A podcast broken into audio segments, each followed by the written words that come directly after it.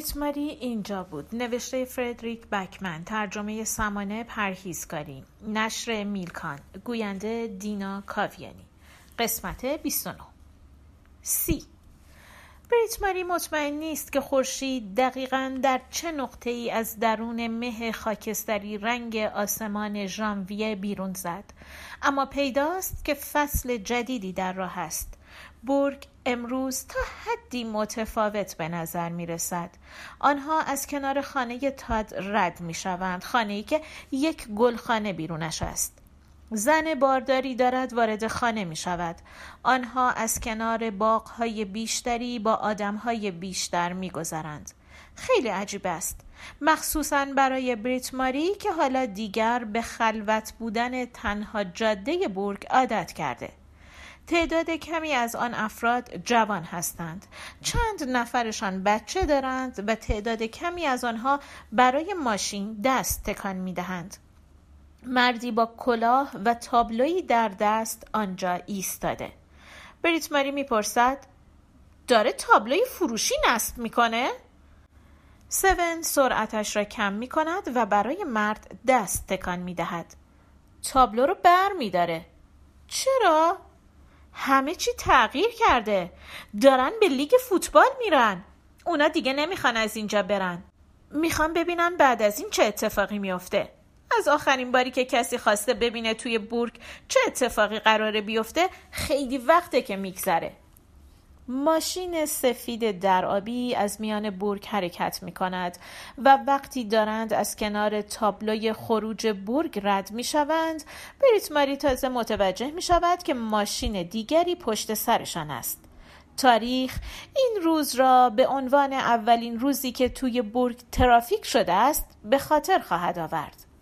مکس توی یکی از خانه های بزرگ پشت روستا در خیابانی دنج زندگی می کند. توی خانه ای با پنجره های آنچنان بزرگ که احتمالا سازندش اعتقاد داشته از بیرون به داخل نگاه کردن نسبت به از داخل به بیرون نگاه کردن مهمتر است. سون برای بریت ماری توضیح می دهد که ساکنان اینجا سال هاست با شورای محلی می جنگند تا به جای بخشی از برگ بودن در حوزه قضایی شهر باقی بمانند و چند لحظه بعد ترمز شدیدی می کند. چون یک BMW بدون نگاه کردن از گاراژ انتهای خیابان وارد خیابان می شود. فردریک عینک آفتابی زده و جوری رانندگی می کند که انگار ماشین با او سر جنگ دارد. سون دست تکان می دهد اما بمو با قرشی از کنار آنها می گذارد. حتی احتمال داشت از روی آنها رد شود. وگا زیر لب می گوید مردک بیشور اولاق و از صندلی عقب پیاده می شود. بریت ماری هم دنبالش راه میافتد قبل از اینکه آنها زنگ در را بزنند مکس در را باز می کند با چهره عصبی راهش را پیش می کشد و در را پشت سرش می بندد. هنوز هم پیراهن ورزشیش را که کلمه هاکی روی سینهش چاپ شده به تن دارد و توپ فوتبالی زیر بغلش است. بریت ماری به او می‌گوید لازم نیست توپ بیاری. وگا یکی داخل ماشین گذاشته. مکس بدون اینکه متوجه شود فقط پلک می‌زند. بریت ماری ادامه می‌دهد. مطمئنا به بیشتر از یک توپ نیازی نیست.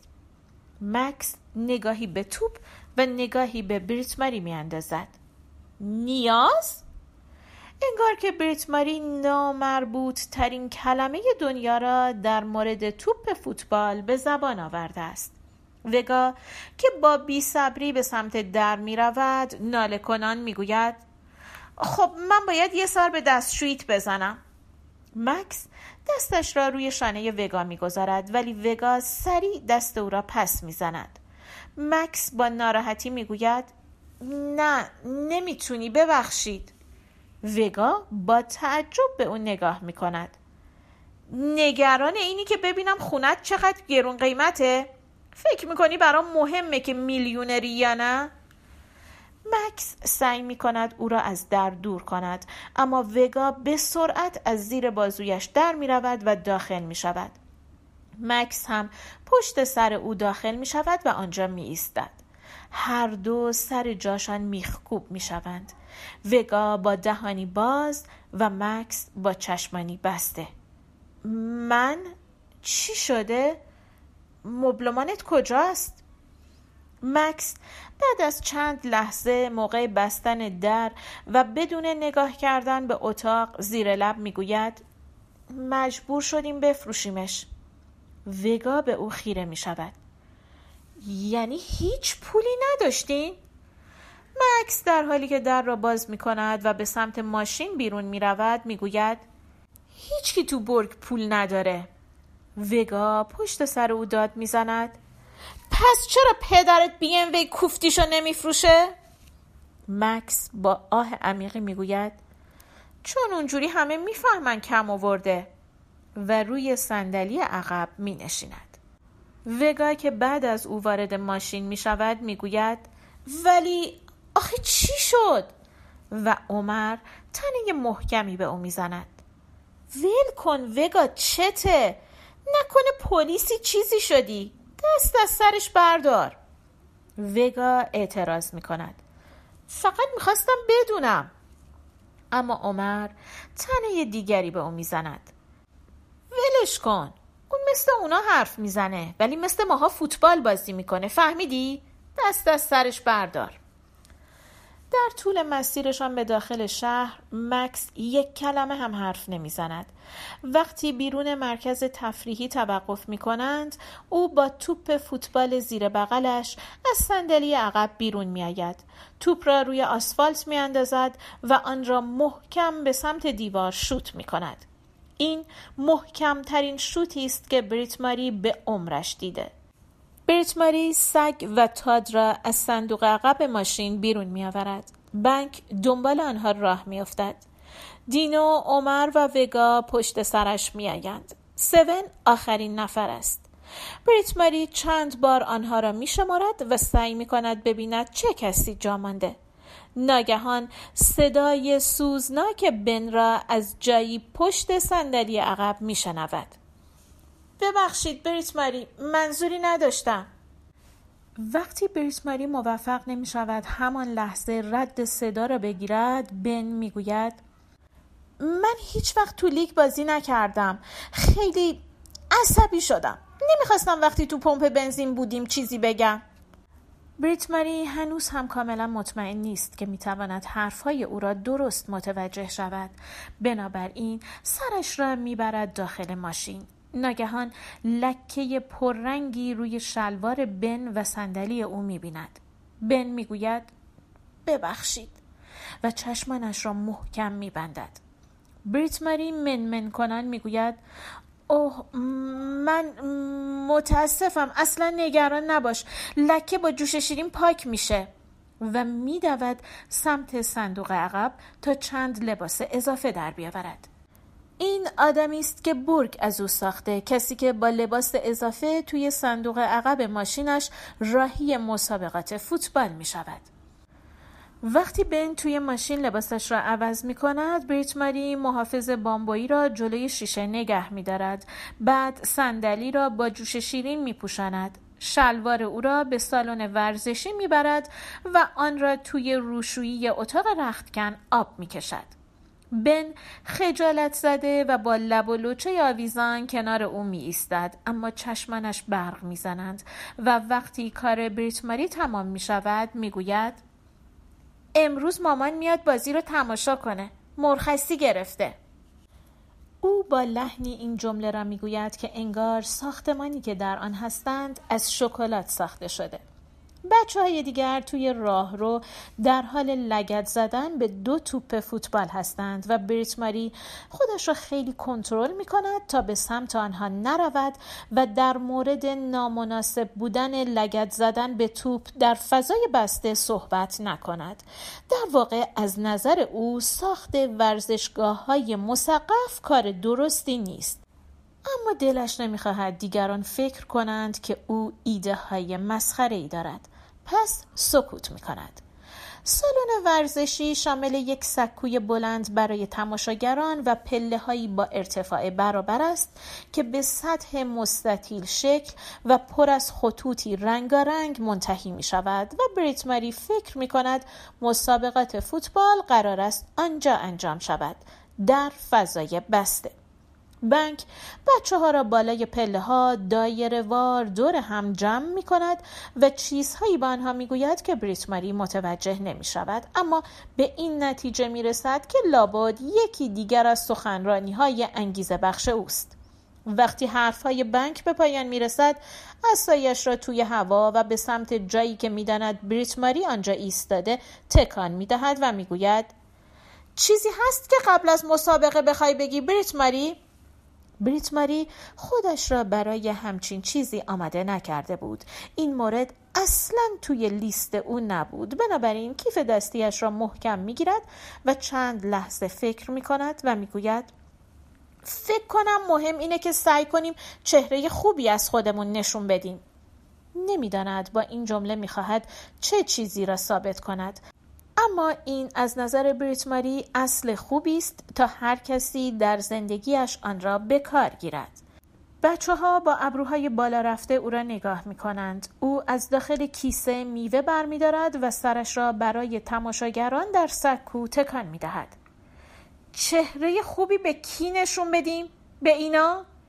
اینا که از ما متنفرن یعنی نمی‌فهمی؟ بریس ماری باید قبول کند خیلی از کسانی که در سکوی تماشاچی ها هستند خیلی از آنهایی که لباس ورزشی و پرچم تیمشان را به همراه دارند همان جوری نگاهش می کنند که به غریبه در مترو نگاه می کنیم آن هم وقتی توی صورتمان عدسه کرده. مردک پیر از شورا و زنی که کارمند فدراسیون فوتبال است وسط راه پله ها ایستادند. همانها که چند روز پیش به تمرین بورگ آمده بودند. زن نگران به نظر می رسد یک عالم کاغذ توی دست های مردک است و کنار آنها مردی جدی با پیراهن ورزشی ایستاده که روی پیراهنش نوشته مقام رسمی. کسی دیگر هم با موهای بلند و لباس ورزشی که یک طرفش اسم تیم شهر و طرف دیگر آن عنوان مربی چاپ شده آنجا ایستاده. او به تیم بورگ اشاره می کند و تقریبا نعره می زند. این یه مسابقه جدیه نه بچه بازی. بریت ماری دقیقا نمی‌دانست منظور او چیست. اما وقتی تاد از جیبش یک قوطی نوشابه در میآورد او به این نتیجه می رسد که این وضع قطعا روش درستی برای نشان دادن چهره خوب از خود نیست. بنابراین به او هشدار می دهد که قوطی را باز نکند. تاد بلافاصله اصرار می کند که قند خونش پایین آمده. در نتیجه وگا با او درگیر می شود می کوبد روی شانش و با صدای خشداری می گوید کری قوطی رو باز نکن. اما متاسفانه وقتی به سمت شانه تاد نشانه می رود که تعادل ندارد و بی اراده نقش زمین می شود. او تا وسط پله ها به پایین سر می خورد و با عبور از هر پله فریاد می کشد آخر سر هم می افتد روی پاهای زن کارمند فدراسیون فوتبال. مردک پیر شورای محلی مرد مقام رسمی و آقای مربی. ویگا فریاد می‌زند قوطی رو باز نکن؟ که باعث می شود تاد تصمیم بگیرد قوطی را باز کند. چیزی نیست که بخواهید با وجود آن چهره خوبی از خودتان به جا بگذارید. نه واقعا نیست. تا زمانی که بریت ماری و بنک خودشان را به جایی از پله ها برسانند که تاد آنجا متوقف شده بود مربی با خشمی بیشتر از آنچه بابتش توضیح داده بود فریاد می‌زند. مردک پیر زن و کاغذها زیر بارانی از لیموناد دور خودشان میچرخند. به قدری لیموناد توی موها صورت و روی لباسهای مربی ریخته که انگار مقدار لیموناد داخل قوطی به نوعی برخی از قوانین اثبات شده فیزیک را زیر سوال برده است. مربی به بنک و بریتماری اشاره می کند. او به قدری عصبانی است که اشاره را با هر دو دست انجام می دهد و از آن فاصله تشخیص را دشوار می کند که آیا واقعا دارد با آنها اشاره می کند یا اندازه تقریبی یک گورکن را نشان می دهد. شما مربی این به اصطلاح تیمین؟ او کلمه مربی و تیم را با تنه ادا می کند اسای بنک برای اولین بار و به طور تصادفی به مربی می خورد احتمالا برخورد آن در پنج بار بعدی کمی کمتر تصادفی است. زن نگران به نظر می رسد مردک پیر با کاغذهایش پشت سر او حرکت می کند و احتمالا چون خیلی با تجربه است هیچ حرفی نمی زند بنک تایید می کند بله ما مربی تیمیم. مربی در حالی که خیلی عصبانی به نظر می رسد نیشخند می زند یک کلفت پیر و یک کور. واقعا که راستی راستی این یک رقابت جدیه.